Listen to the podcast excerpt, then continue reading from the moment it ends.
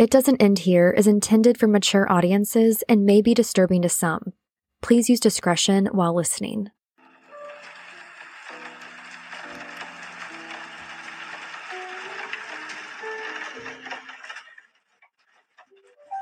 It's a rainy day in London. I'm sitting in my favorite coffee shop just off Piccadilly Circus. The buzz of the holidays is in the air, and all of the Christmas lights are up in the city. This is my favorite time of year. But this time of year also makes me homesick. Not being with my family for the holidays has been a huge adjustment since moving to England, and it's never really gotten any easier.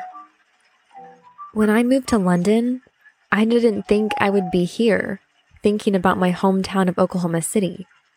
But over the past four years, I found myself explaining to people all over the world what Oklahoma is like, what it's known for, and how friendly the people are.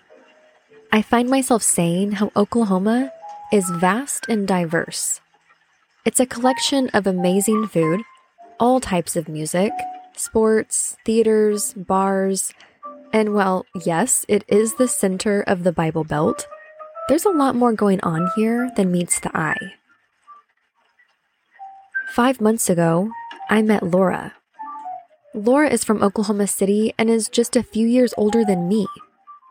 We both attended Putnam City North High School, and we share a lot of the same friends and acquaintances. How we never met before is a complete mystery to me.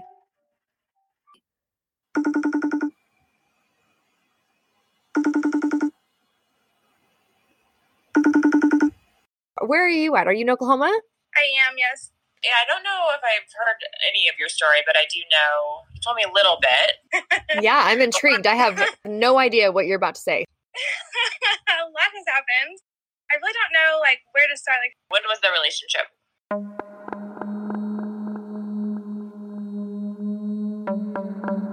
relationship? For days after hearing Laura's story, I couldn't stop thinking about it. It was shocking and devastating. It made me angry for a multitude of different reasons, and it shed light on what the current environment is for women in the state of Oklahoma. The hard truth? My great state of Oklahoma is ranked number one in the United States for domestic violence.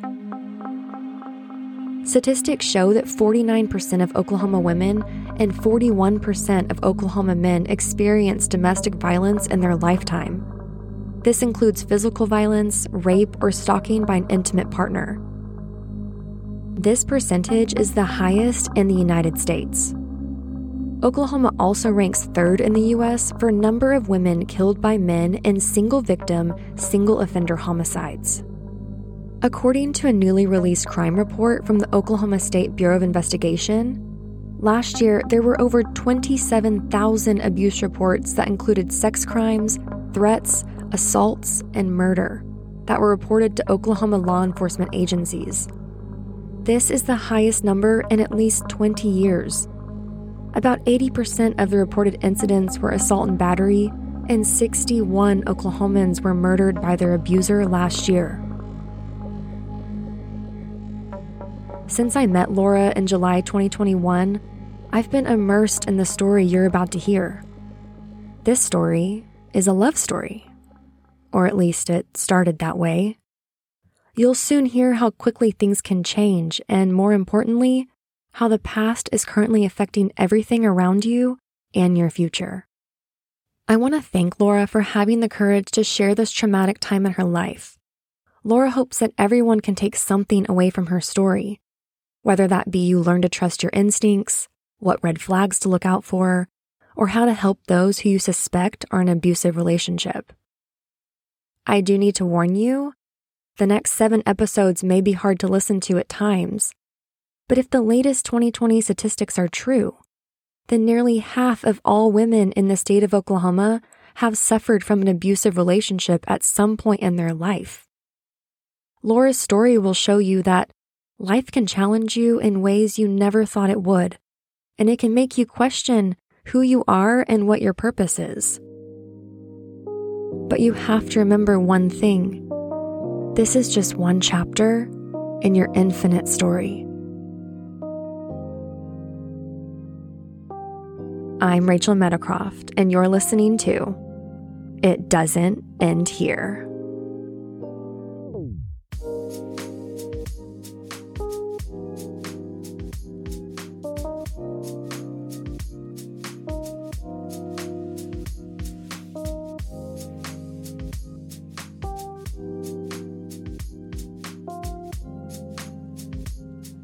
Before I introduce you to Laura, I'd like to introduce you to Laura's younger sister, April, who you'll be hearing from a lot during this season. I'm April. I am Laura's little sister. I am eighteen months younger than her. What was it like growing up with Laura? She was very protective, not controlling, but very protective. She never wanted anything bad to happen to me. She never wanted me to go to parties per se with her because she never she felt like she had to be my mom in that point. We had this typical sister relationship. Um, you know, there was like little petty fights and stuff. But as we got older, um, because we are so close in age, we actually started to become friends. We actually ended up becoming each other's best friends. And still to this day, that's how we are. She's very bubbly, very social, very present all the time. I kind of feel like if anything's ever broken, she wants to put the pieces together, but not necessarily as like your personality or like anything wrong, but like, you know, if something's wrong, she wants to be able to fix it for you.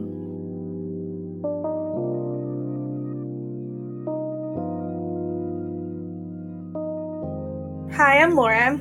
I grew up in Oklahoma City. I currently live in Oklahoma City. I have moved around. I've lived in Texas. I lived in Tahlequah, Oklahoma, Lawton, Oklahoma. Currently, I have my master's degree in healthcare administration. My hobbies are sports. I played softball for twenty-one years. I was a pitcher and an outfielder. I have two two dogs, Roush and Memphis. Roush just turned eight two days ago. Memphis is five, Aww. So we go on lots of walks. I met Peter in two thousand ten. My friend made a online profile for me while we were doing, uh, we were drinking wine and yoga. I had been out of a relationship for six months, eight months, something like that. And she was like, let's get you back in the dating world. And I had no idea about online dating. I didn't even know she made a profile for me. She was started talking to this guy for like as me, and I didn't know about it for like a few days. She was like, "Hey, um, this guy wants to talk to you," and I was like, "What guy? What is what's going on here?" And so it was Peter, and we went on our first date. We hit it off. Then it was really we both enjoyed the conversation. It wasn't a boring, dull conversation. It was great, and it was constant, and it was there was never like an awkward moment. After that, we went on a second date. His brother was a soccer coach um, for a high school. We went to a very intense game. It was a rival game. I just remember on that second date, something happened on the field. The whole stadium like rushed the field. I was like, wow, he loves sports as much as I do, because I would get, I mean, I could get crazy with some softball and football. The second date led to the third date, and then we just kept going from there. He was, you know, a true gentleman at that point. What were the main things about him that you were attracted to? He was persistent. Oh my word, was he persistent. I liked his ambition, his drive. That's really what drew me to him. He was no, he was a guy that was nothing like someone I'd ever dated in the past, and you know, he actually wanted me to be around his family. He wanted to talk to me. He wanted to be a part of my life, which was different. That was never the case in my past relationships. You know, I came out of a relationship feeling like I was unwanted and unvalued. And six, eight months when I met Peter, I didn't know if I was ready. And so with his persistence and ambition and drive and all the qualities that I loved about him, really, I was drawn to that because I'd never had somebody with me that was like that. I asked April if she approved of Peter and if they got along. I liked him. We had a special bond with each other. We immediately got along. We're kind of both like fiery people in a sense. I'm shy, but like once once I open up, I can be like a fiery person. I have a very fiery personality and a very dominant personality. And so like him and I just kind of meshed really well. Laura and Peter dated for three years while Peter was finishing school. Once he graduated, they took a trip to celebrate.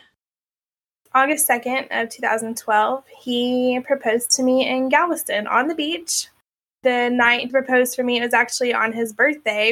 And we all had a birthday celebration for him and his brother because they're identical twins. While I was getting ready, my sister went down to the beach and had made a heart out of red candles and wrote in the sand and put the ring in the middle. And so we were walking and I just kind of looked. I was like, oh, that's so cute. Look, someone got engaged right there. And I kept walking. And I was like, you know, down a little ways. And I turned around because I realized I was by myself. He was down on one knee. And I was like, oh my gosh, you know, and my sister and everyone was filming it. And he proposed. It was great. It was it was awesome. And there was people standing on the balcony on the the front. They all cheered and were, you know, cheering and laughing. And we were in heaven at that point. Oh, my gosh. That actually sounds beautiful. It was. It was. I loved it. It was amazing. We got engaged in August, got married in March. So August of twenty twelve, married in March twenty-third, two thousand thirteen. Uh, so a really kind of short engagement, but it was good enough for us. It was a big wedding. We only allotted for like two hundred, two fifty. I think there was way more than that. The day of the wedding, I felt amazing. I wasn't, I was nervous, but I wasn't nervous. I was ready to get it started. We were really excited and really happy that all of our friends and family were able to come and celebrate with us.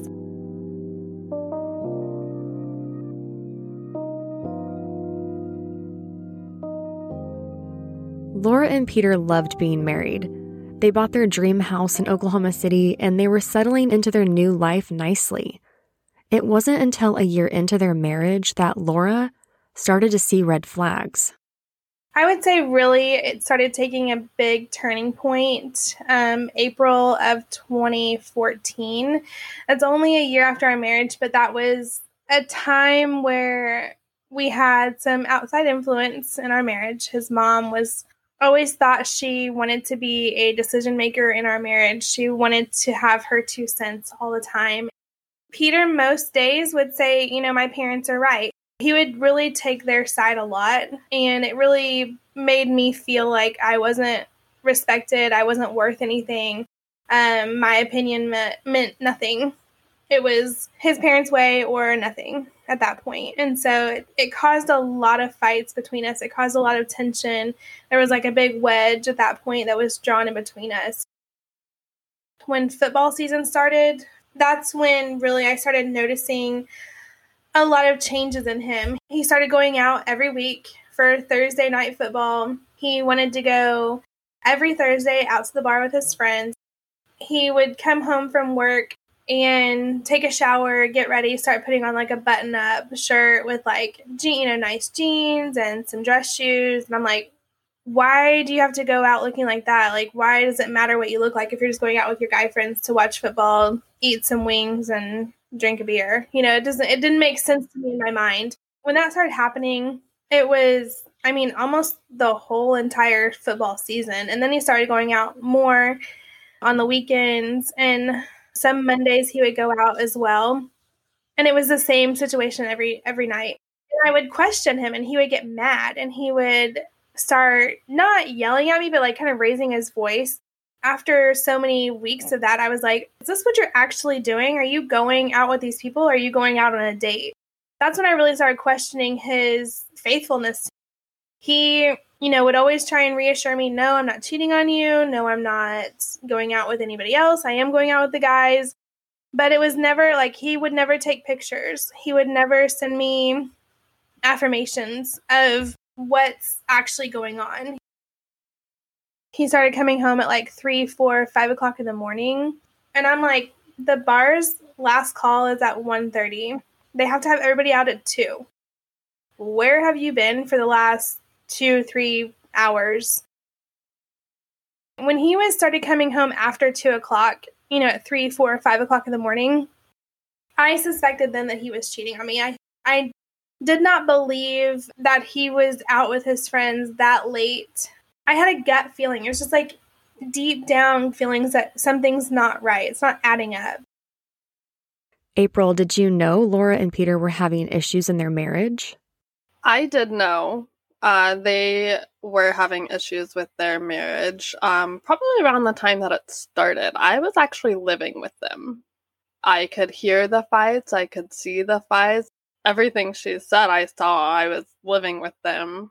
It was to the point where she wasn't getting the answers out of him, and she actually started taking her frustration out on me. And so I only lived with them for like three months, and I said, I can't handle this anymore, and I moved out. So did you think that he was cheating on her at that time when you were living there, or what were you thinking that was going on? I was very naive in a sense, I guess, because I was so young. I guess young-minded, not really young, but I was like, well, maybe he really is working all these hours, or, you know, or, you know, maybe he just needs a little bit of time to himself, or, but he's a very social person, so looking back now, that doesn't make sense. As you can imagine, Laura didn't believe Peter, but she had no proof that he was cheating. She continued to ask him questions, but this only made things worse. Laura tried to tell herself that she was just paranoid and that everything was fine, but she had this voice in her head that was telling her that something was off. Laura tried to focus on the things that made her happy, and she was really looking forward to the O U Texas football game. This football game would be one that she would never forget. In two thousand sixteen, we went to O U Texas. At the O U game, I got a text message before the game even started from my sister-in-law. Hey, we need to talk. And I was asking Peter, what is this message about? He was really reassuring me, like, don't worry about it. It's probably nothing. At six twenty in the morning, I received a very long text message from my sister-in-law. It was a screenshotted email, email she had received on Facebook from a guy who thought that Peter was Daniel. They're identical twins. This husband found her, and the husband sent her the message thinking that it was Dan playing an alias of Peter. There was a picture of Peter on there with Peter's phone number underneath the photo. At first, I was like, what is this crap she's sending me? Like, I just started reading it, and I was like, wow, this is really detail-oriented of what they want to do to each other. And I was kind of getting grossed out. I was like, this is kind of weird. I don't know why she's sending me this. And so I got down to, like, it was, like, three or four pictures. I saw Peter's face, and I was like, wait a minute. What is going on? I had to read it all again. I was like, with that face in mind of that picture, the phone number, and then I had to go back and reread it again because I was like, this is this cannot be him. Like, no way. And I reread it. As I was reading it, I just started feeling like tears run down my cheeks. I couldn't I couldn't even control it. It was uncontrollable at that point. I couldn't I couldn't even speak. I was in the bedroom by myself, and he came walking in. And Peter saw me crying, and he was like, oh no. I mean, just on his face, he knew what I was reading. He knew. He said, did you read that? And I said, yes. And I asked him, I said, is this true? Is this what you want to do to someone else? He was like, Laura, I'm so sorry. Laura, I, you know, I don't even know what to say. I told him I wanted nothing to do with him. I cried probably four hours straight. And he talked to me and told me details that I don't ever want to hear ever again of him, you know, actively having affairs. They were all random people off of Craigslist. He had sent hundreds of emails and only got, you know, a few back is what he had told me. There were at least five random people that I know of that he had went on dates with, that he had just randomly met up with and places that are weird. After I found out about all the affairs, he did sleep in the other room for quite a long time.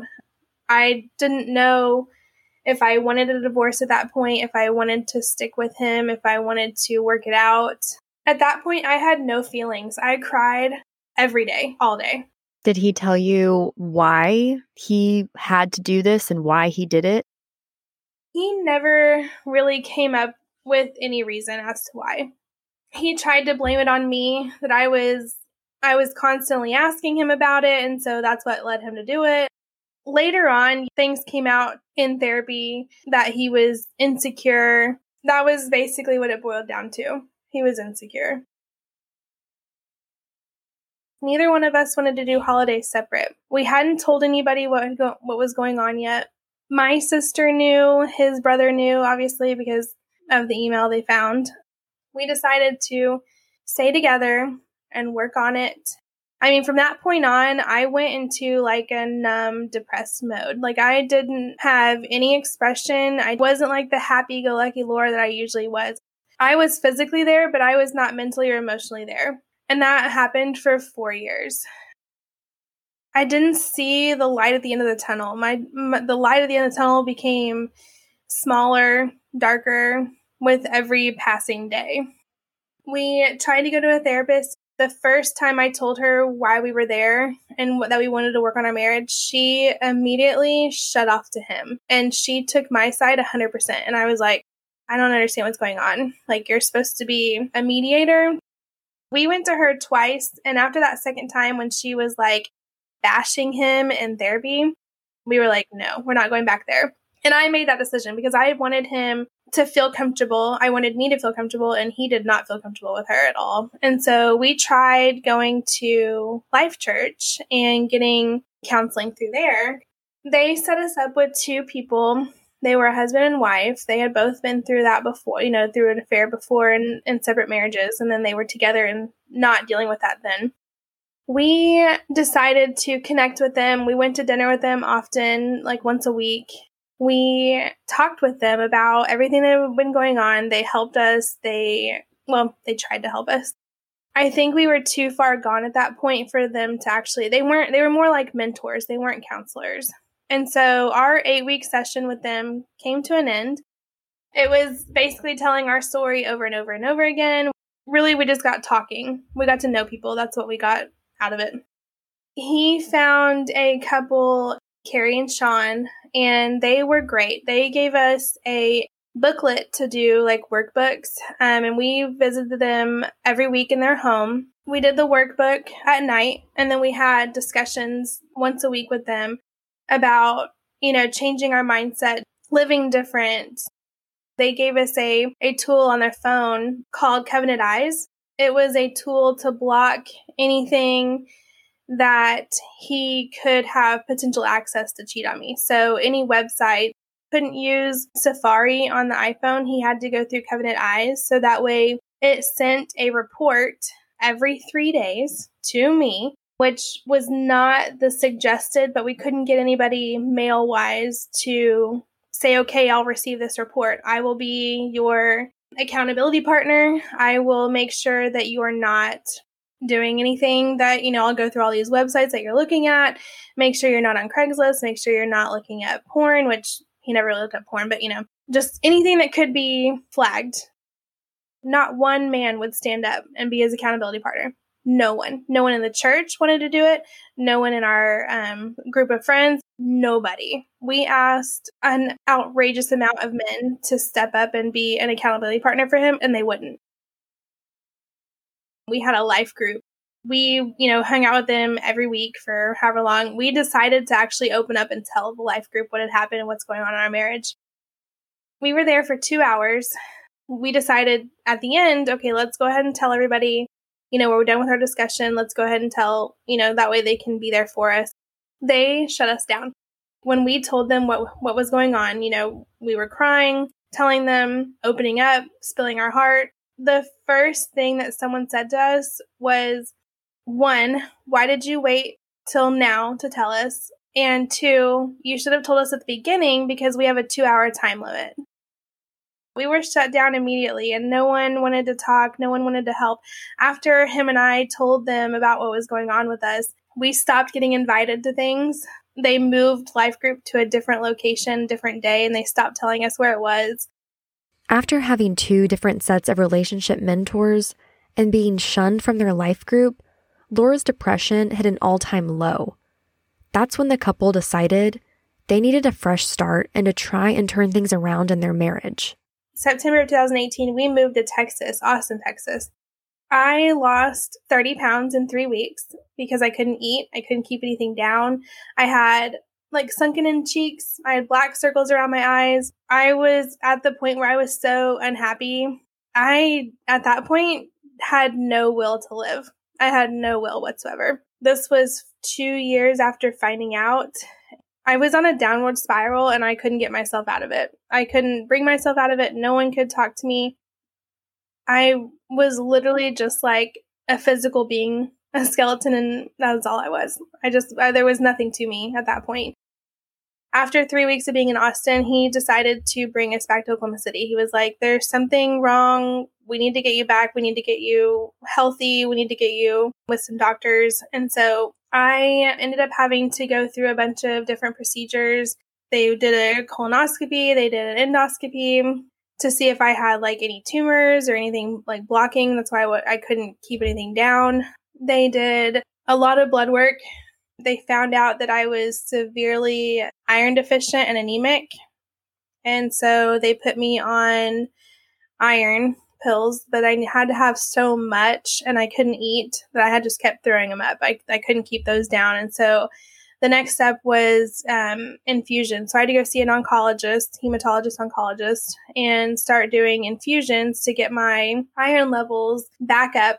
I was at a six when I went and saw them, and they said out of four, they put me in the hospital. For my age, childbearing years, they wanted above one hundred. In May twenty nineteen, Laura had two rounds of blood transfusions. This worked for a while, but six months later, Laura was back in the hospital. She knew this would keep happening if something didn't change. She decided it was time to try something drastic to see where her and Peter really stood in their marriage. Four years from two thousand sixteen, two thousand twenty, I mean, I didn't tell him I loved him except maybe like twice. I did not feel like I loved him. I did not. And my therapist said, if you don't, If you don't want to tell him, don't tell him. You know, make sure that you really want to tell him and that's really what you want. You know, we shifted more from depression, anxiety feelings to, okay, do I want my marriage to work? Do I want to stay in it? Do I want to leave it? You know, and so for about a year, I worked with her. I did, you know, homework. I asked him questions.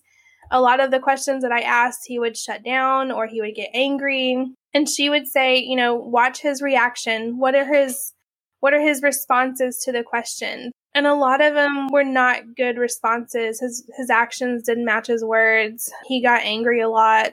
And at that point, he would put my therapist down a lot. He would say, she, you need to find another one. You need, it's not working out. And I'm like, it's working out great for me. I'm sorry you don't like the questions, but you know, I'm trying to figure out if I want to stay in the marriage or if I want to leave. And so your answers are helping me make that decision. In July of twenty twenty, we went to Florida. We went to Tampa, Florida. Um, it was our first vacation we had had in a while. We were both ready for it. We wanted to get away. It was a great trip. It was fun. It's something that we needed. It was something that we just could get away. I decided to tell him I loved him because I was like, you know, I kind of, I want to stay. I want, I don't want a divorce. I don't want to be a divorced person. And I really wanted it to work with him. I really did. Everything from the beginning started flooding back into my memory, you know, of like his persistence that I talked about earlier and his drive and ambition. It was all something that attracted me to him, and it still did. We were in the hotel room waiting on my sister to get ready. We were overlooking the bay, and it was really beautiful. I just looked at him, and I told him, I said, I love you. He looked at me and said, what are you doing? Don't do that. That's weird. Instead of telling his wife that I love you back, that was the response I got. That response right there told me he did not want to be with me.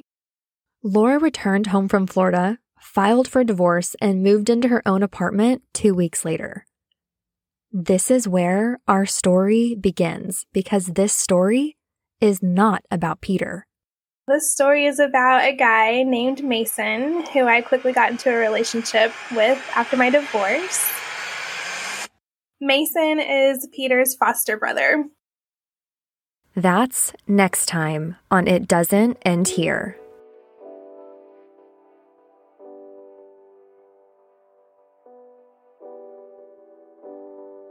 Thank you so much for listening to Season two of It Doesn't End Here. Thank you to my friend J T for the music in this season. If you like It Doesn't End Here, subscribe now and share with two friends. By sharing this podcast, you may help someone who you didn't even know needed help.